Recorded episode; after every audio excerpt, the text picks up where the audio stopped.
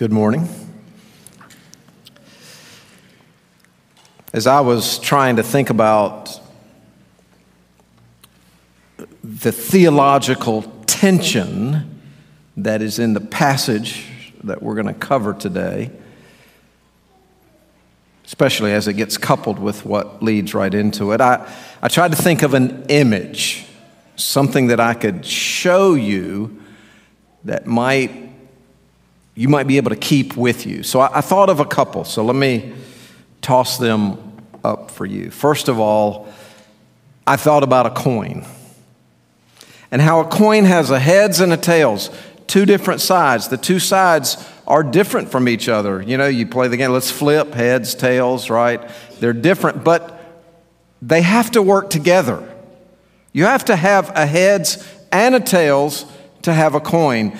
And holiness and grace can seem to be opposite, but maybe they're just two different sides of the same coin. They definitely work together. Or maybe a seesaw, right? Have you ever, don't name any names or anything, but have you ever sat on a seesaw with someone who's a little bit heavier than you? It's not a comfortable experience. You need to balance things out. And as we think about both holiness and grace,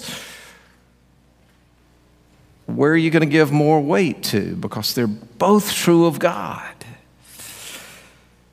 Well, I want to invite your attention today to Hebrews chapter 12, verses 25 to 29, a passage that balances holiness and grace.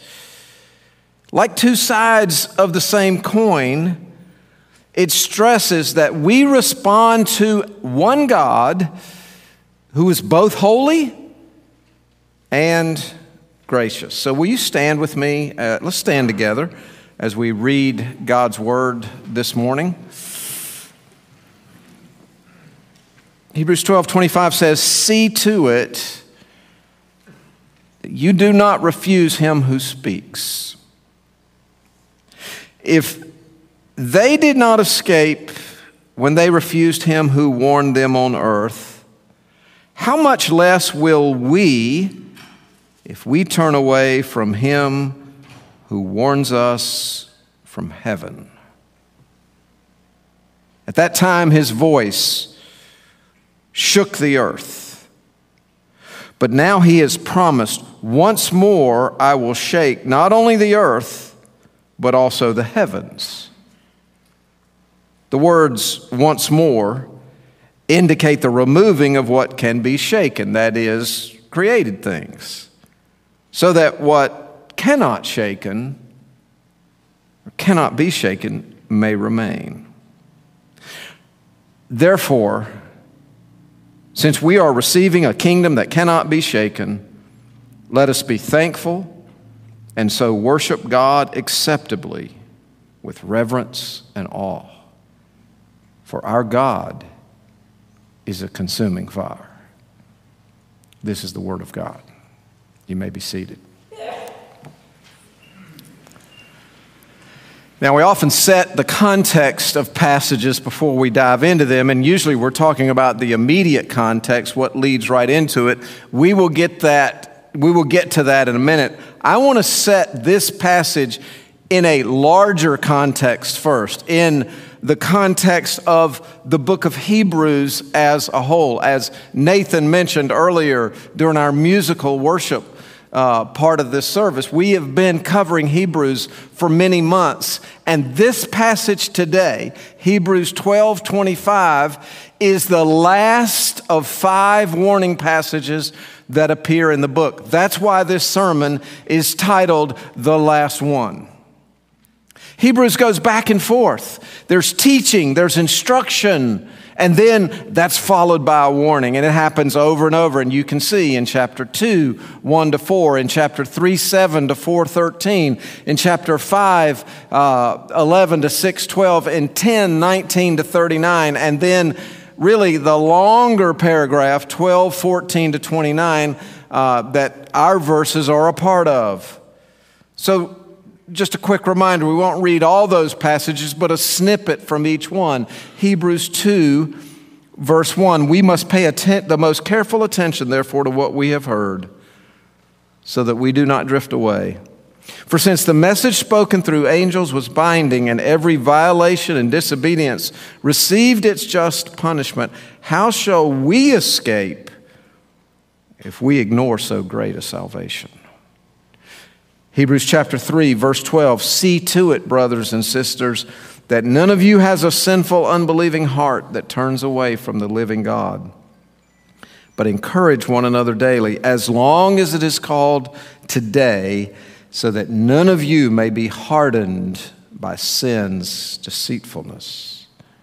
Hebrews 5, 11 to 6, 12 has this warning that starts with verse 4, or we'll read verse 4. It is impossible for those who have been once been enlightened, who have tasted the heavenly gift, who have shared in the Holy Spirit, who have tasted the goodness of the Word of God and the powers of the coming age, and who have fallen away, to be brought back to repentance.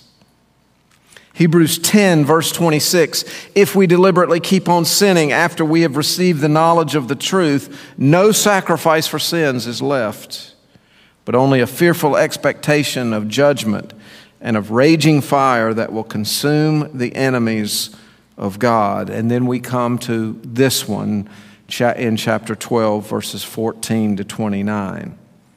That's the larger context. 5 major warnings, and all of them relate in some way to people, the original audience, who had put their faith in Jesus Christ. They had professed faith in Jesus Christ, but they were being tempted. They were Jewish, and they were tempted to turn back and to turn completely away from Jesus, to reject him and go back to the former ways. And over and over and over again, we get warned about that in reading this letter. Now, the immediate context, we're reading verses 25 to 29 today. Last week, we covered verses 18 to 24. And so the immediate context of 12, 25 to 29 is after reminding Christians of the amazing ways that we can now approach God. That was verses 22 and 24. This passage shows us appropriate ways to respond to him. So let me put these two mountains up. We covered this last week if you were here. If you weren't, this will really set you up well for the message today. There are 2 different ways of viewing a relationship with God. In the Old Testament, the Old Covenant, that was pictured by Mount Sinai. That's where God gave the law through Moses. And that was verses 18 to 21. Then, in the New Covenant, that was pictured, that's where we live today, in the era after Jesus Christ lived, died, was buried, and rose again. It's the New Covenant. It's Mount Zion. So, what was the Old Covenant like? Well, he says, you've not come to a mountain that can be touched and is burning with fire. This was the Old Covenant. This is what happened. To darkness, gloom, and storm, to a trumpet blast, or to such a voice speaking words that those who heard it begged that no further word be spoken to them, because they could not bear what was commanded. If even an animal touches the mountain, it must be stoned to death. The sight was so terrifying that Moses said, I am trembling with fear. That was the Old Covenant. That's not where we are. Thank God that's not where we are. We're in the New Covenant. Verse 22, you have come to Mount Zion, to the city of the living God, the heavenly Jerusalem. You have come to thousands upon thousands of angels in joyful assembly, to the church of the firstborn whose names are written in heaven. You have come to God, the judge of all. To the spirits of the righteous made perfect, to Jesus, the mediator of the new covenant, a new covenant, and to the sprinkled blood that speaks a better word than the blood of Abel. Abel's blood spoke judgment and condemnation. Jesus' blood speaks forgiveness. And so we summarize 2 different ways of approaching God. In the Old Covenant, it was impersonal. The emphasis was on separation and fear. Now, the emphasis in the new covenant is on joy. It's a joyful assembly. It is personal. It is relational. We have access to God and we have forgiveness. So right after saying that, right after painting this amazing contrast that we don't live in the old covenant anymore, now we live in a new covenant, the question comes, well, what should we do? How should we respond to that? And that's what verses 25 to 29 are about. They show us how we respond to this God of the new covenant. And there are two ways to respond. There are two commands in this passage, two and only two. Two main verbs, two imperatives. The second one comes in verse 28, and we'll get to that in a few minutes, but the first one starts out right here in verse 25, and it's take care. Take care that you do not reject the one who is speaking to you. Let's read it again, verse 25. See to it that you do not refuse him who speaks. If they did not escape when they refused him who warned them on earth, how much less will we if we turn away from him who warns us from heaven? Now, who is the one that speaks? Who is the author saying, don't refuse the one that speaks? Well, it's God, right? In the Old Testament, from the mountain, God was speaking. And it was powerful, and there was smoke, and they had to stay away from the mountain. And they were warned that you will be judged. You will be blessed if you obey these commands. You will be judged if you don't. And look what he says to us today. There's this comparison. Are you going to receive God? Are you going to receive his word through Jesus Christ? Are you going to reject it? See to it that you don't refuse the one who speaks. If they did not escape, and the they is the people in the Old Testament. If they did not escape when they refused him who spoke to them from earth, now think about this lesser to greater. How much less will we, if we turn away from him who warns us from heaven? It's a comparison. If this brought judgment, how much more would it be for us today? Verse 26, we have even more responsibility. It's the same person speaking. It's the same voice. It's the same God. Between Old and New Testament, it's just a different form. Verse 26, at that time, his voice shook the earth. Remember the earthquake that was there at Mount Sinai? His voice shook the earth. But now he has promised, once more I will shake not only the earth, but also the heavens. So at Mount Sinai, when the law was given, there was an earthquake. God's voice was so powerful, and it is so powerful that it actually shook the earth. Something extraordinary was happening. That's what God was saying to them. This is not normal, right? It's like Moses when he went up on the mountain and met God, and he saw this bush, and the bush was burning. Right? Take your shoes off, Moses, because this is holy ground. This isn't ordinary. And I want to tell you, when we stand before the Word of God, when we read it, when we preach it, when we hear it, when we stand in God's presence and worship, there's nothing ordinary about it. We can't take it for granted. We can't say, oh, this is just what we do. We can't be casual about it. We have to take care to know that the person that's speaking to us is not the pastor, it's God. Because it's true to God's word. It's coming from God. Make sure you don't refuse the one that's speaking to you from heaven. Because he shook the earth in the Old Testament, but now he's saying, I'm going to shake more than the earth. I'm going to shake the heavens. Now, what he's doing here, he's quoting an Old Testament prophet, the prophet Haggai. Haggai chapter 2, verse 6 and 7. This is what the Lord Almighty says. In a little while, I will once more shake the heavens and the earth, the sea and the dry land. I will shake all the nations, and what is desired by all nations will come, and I will fill this house with glory, says the Lord Almighty. This prophecy relates to the end times, to the time, the concluding events of this age when Christ returns. He is going to fill his house with glory. He promises that he's going to come, and it's going to involve a lot of upheaval, a lot of shaking.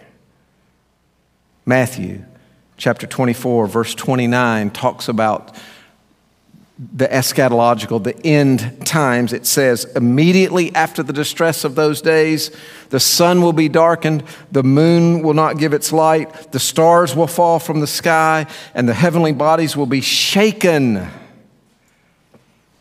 Then will appear the sign of the Son of Man in heaven, and all the peoples of the earth will mourn when they see the Son of Man coming on the clouds of heaven with power and great glory. That's what this is referring to, the second coming of Christ. And it is going to be spectacular. He's going to shake the heavens and the earth. Now, back in Hebrews 12, verse 27, the writer comments and explains on what he has just said. The words "once more" indicate the removing of what can be shaken, that is, created things, so that what cannot be shaken may remain. Now, think about it. Everything in the world, everything in the universe can either be shaken or not. What can be shaken? Everything that's created. Everything you can see. Every mountain, every river, every desert, every tree, every animal, every aspect of the material creation. It's all created. It can be shaken, and it's temporary. Everything that we see, we live, the world's been here before we got here, and the world's going to be here after we're gone, right? And we just tend to think that it's eternal, but the material universe as we see it and know it now is not eternal. It can be shaken. It's temporary. And what's going to happen? It's going to be removed. The things that can be shaken are going to be removed, that is, created things, so that what cannot be shaken may remain. So let me ask you a question. Do you think your house is permanent? Do you think your money is permanent? Do you think your 401k is permanent? Do you think that your friendships are permanent? Do you think the nations of this world are permanent? Do you think your job is permanent? All of that can be shaken. All of it is created by God. But there's one thing that is not temporary. There is one thing that is permanent, and it's the kingdom of God. The kingdom of God is forever.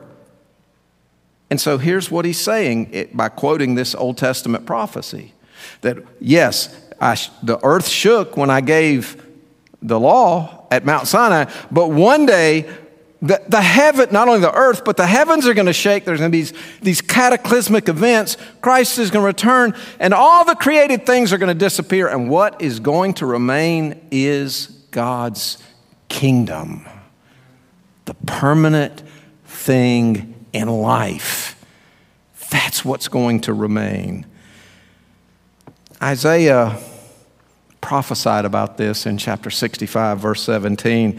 See, I will create new heavens and a new earth. The former things will not be remembered, nor will they come to mind. Think about 2 Peter chapter 3, verse 10. But the day of the Lord will come like a thief.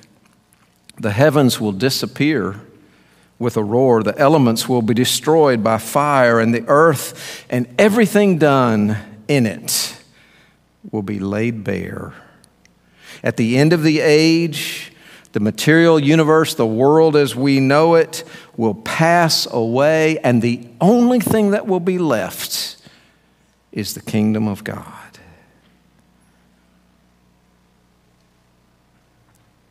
That's why he says, be careful. Take care.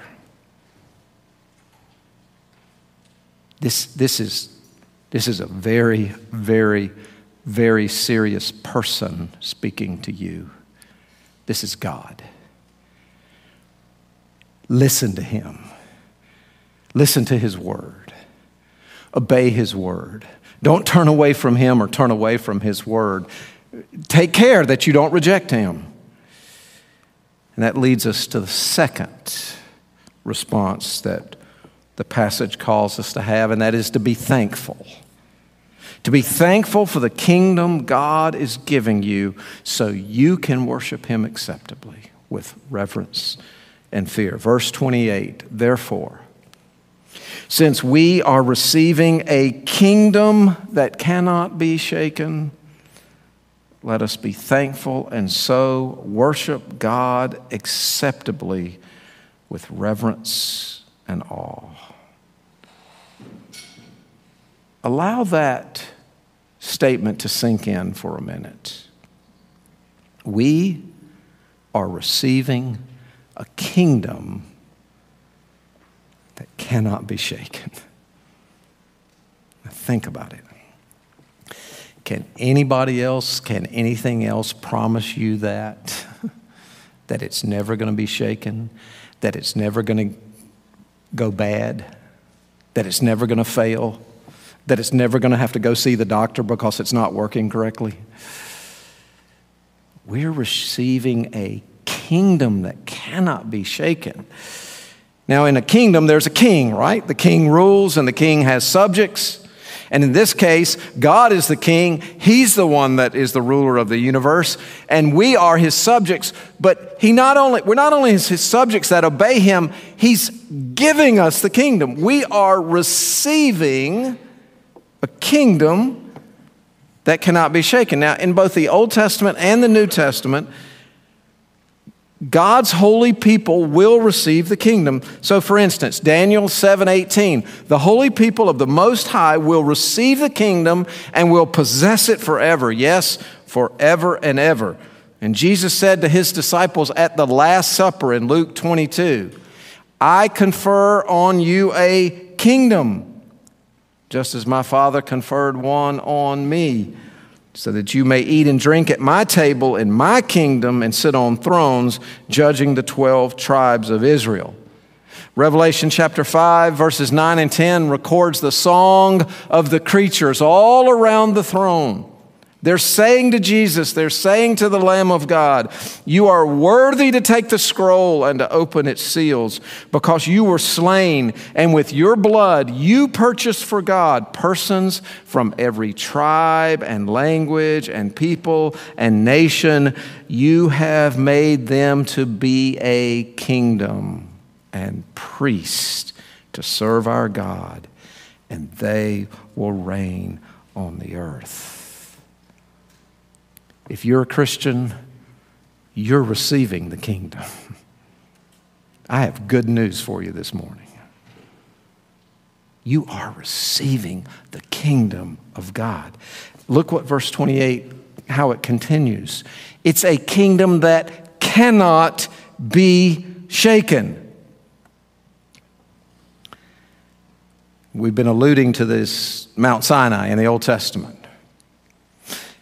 And God told his people back then, even, that if they fully obeyed him, they would be his treasured possession, and they would be for him a kingdom of priests and a holy nation. That was Exodus 19:5 and 6. And of course they said, yes, we'll obey. We'll do everything God tells us to. And do you know how that turned out? they disobeyed. And so that kingdom was temporary for them. But it's so different for us in the New Testament. In the New Covenant, we are receiving a kingdom that cannot be shaken. It's permanent. It's eternal. And having access to the kingdom of God is a privilege that's greater than anything you could ever imagine in earth. It's better than any job you could have, any connection you could have with a famous person, any amount of money that you could have. You have access to the kingdom of God if you're a Christian. Now, I mentioned earlier that there were only two commands here in this passage. There were only two main verbs. One of them was verse 25, take care, be careful. And the second one is here in verse 28, and it is, let us be thankful. So we take care that we listen to God, and we're thankful. Let us be thankful. Gratitude is an important part of worship. It always is. It always is. It's almost like gratitude and worship are heads and tails of the same coin. And it's interesting, we're coming into this Thanksgiving season, and we give thanks to God. And as Corey mentioned, next Sunday in our service, we change it up, and we give people a chance to express that gratitude for God's many, many mercies. And that's always appropriate. It's especially appropriate at Thanksgiving to give that kind of thanks. But what we're giving thanks for here, in context, the primary thing that we're giving thanks for in Hebrews 12 is because God has given us a kingdom. God is making us a part of His kingdom, and it's a kingdom that cannot be shaken. The older we get, the more we realize that everything changes. Life changes, cities change, people change, relationships change, everything changes, but God's kingdom can't be shaken. And He's saying, be thankful for that. So now, after He says, be thankful, the text tells us in the rest of the verse what that thanksgiving results in, or what kind of thanksgiving is being envisioned. So we'll take an arrow, and we'll draw the arrow from be thankful to the next phrase, which is, and so worship God acceptably. So it's not like being thankful is one thing and then worshiping is one thing, but He's saying, be thankful. If you realize the kingdom that God is letting you be a part of and that you're receiving, that thrusts you into worship, that leads you into worship. You become a worshiper. You can worship God acceptably. What does that look like? Well, it's with reverence and awe. That's how we worship God acceptably, with reverence and awe. It's interesting. Our community group, usually the topics we cover are, we follow along with what's going on in what the church is preaching and teaching. Different community groups, some others do it, some do study different things, but in ours, we just go along with it. Friday night, we were talking about this passage, and I asked the question, why is it hard to be reverent? What is it about life and our society that makes it hard to be reverent? And there were some great answers. There's some great issues. I mean, society itself is so irreverent. And the culture and the values of the world and our busyness makes it hard to be reverent. And our sin and temptation makes it hard. And materialism makes it hard. And there's so many makes it hard. And somebody said, one thing that makes it hard for me is because it's harder when it's not tangible, when I can't see God. Right? So think about this.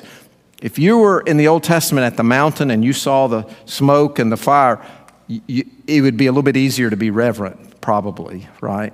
So like in the morning, you wake up and you're like, I'm gonna read my Bible. I'm gonna study my Bible today. And you start walking towards your Bible and you see some smoke come around the edge of the Bible. You might go, wow, this is a very serious book I'm getting ready to pick up, right? Or you drive into church this morning, you come into the parking lot and you hear the earth, you feel the earth kind of shaking a little bit. Well, what's that? It's like, we're getting ready to go worship. It would be easier, right? Because we're so, I don't know what the word is, but as people, the things that are tangible are easier for us to grasp. But you know what? The truth is God, and God is here. And we need to worship with reverence and awe. You know, I love the church, being the church as a whole, the church of Jesus Christ. Every church, no matter, we have small differences on this and that, but the true church that preached Jesus Christ and the Bible. And some worship in very formal fashions and some worship in informal fashions. And we talked about that too. Sometimes when it comes to corporate worship, those that worship in a more formal sense, sometimes it's easier to sense the reverence in places like that, but miss out on the personal nature. And in churches like ours where we don't have a high liturgy and we're more informal, yes, our strength might be personal, but we need to make sure that we are reverent and we worship God with awe. And that's what acceptable worship is. Why? Why are we called to do that? Well, verse 29 tells us why. For our God is a consuming fire. How's that for an image? Our God is a consuming fire. Moses spoke these words to the Israelites in the Old Testament when he was warning them about serving idols. Deuteronomy chapter 4, verse 23, be careful not to forget the covenant of the Lord your God that he made with you. Do not make for yourselves an idol in the form of anything the Lord your God has forbidden, for the Lord your God is a consuming fire, a jealous God. Yes, in the new covenant, we celebrate God with joy. We're thankful for the welcome that he gives us. It's a joyful assembly. We thank God for his grace and we celebrate in that way, but we also have to celebrate him and worship him with reverence and with awe. Thomas Lee warns, when Jesus returns in glory, the fire of God's holiness will consume all that is false and evil. Those with wickedness will be consumed by the fire of this judgment. Those who profess faith in Christ cannot expect mercy if they willfully turn from Jesus back to sin, disobedience, the law, or a false god. We must show the reality of our confession by our obedience and worship. So this is what we've looked at. This is how we respond to the God of the new covenant. Take care that you don't reject the one that's speaking, and be thankful for the kingdom that God has given you. And that's why I summarize God's word this way. That phrase, that part of the sentence that's up there, because God has now allowed us to approach him with joy, that's Hebrews 12:22-24, that leads right into our passage. Because that is true, we need to be both careful and thankful. We need to be both careful and thankful. Let me give you a couple of notes and then we'll be through. First of all, this passage contains a serious warning. The warning is, don't reject Christ and his words. The original audience professed faith in Christ, but they were tempted to turn back. They were tempted to abandon the faith, and it's applicable to us today. Whether or not, if you've For instance, if you've professed faith in Christ and you're tempted to totally turn your back on him, or if you've never professed faith in Christ and you're still tempted to reject him and turn away from him, this is a serious warning to heed. If you surrender to him, he will show you grace. But if you reject him, judgment from a God who is a consuming fire waits. Secondly, this passage teaches both grace and judgment. It's a marvelous picture in verses 22 to 24 of festivity and joy and forgiveness. But that doesn't mean that God turns his back and says, oh, well, live however you want to live. It doesn't matter what people do. It does matter what people do. He's a God of grace, and we can receive his grace. But there will be no joy if we reject him and his grace. There will only be judgment. And then finally, this passage motivates us to live for eternity. We've talked about what's permanent and what's not. Our relationships are not permanent. Our successes and failures in this life are not permanent. All the joys and the wonderful things that we like about life on an earthly plane are not permanent, as well as all of the trials and tribulations and difficulties. They are not permanent either. Your portfolio, your investment, your money, your house or houses or lands, none of that is permanent.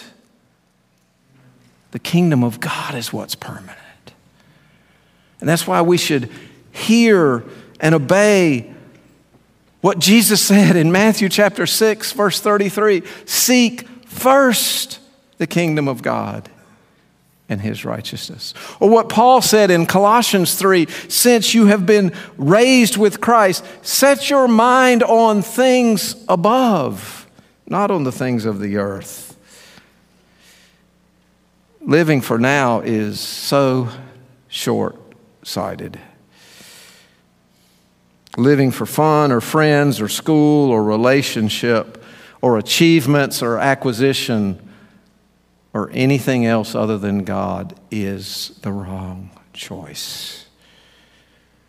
So I started the sermon with two images, right? The coin and the seesaw. And I want to give you one more to take home with you, okay? The telescope. John Piper wrote an article in which he compared the way a telescope and a microscope magnify things. He said the microscope magnifies things, right? You put something under the microscope and you make it look bigger than it really is. That's what a microscope does. But he said a telescope makes a big thing begin to look as big as it really is. Right? That's what we're just looking out at something that's big, and we're trying to see it for what it really is. And he says, we're not called to be microscopes, we're called to be telescopes. Christians are not called to be con men who magnify their product out of proportion to reality when they know the competitor's product is far superior. There is nothing and nobody superior to God. And so the calling of those who love God is to make his greatness begin to look as great as it really is. The whole duty of the Christian can be summed up in this: feel, think, and act in a way that will make God look as great as he really is. Be a telescope for the world of the infinite starry wealth of the glory of God. And hopefully, Hebrews 12:25 to 29 will help you do that.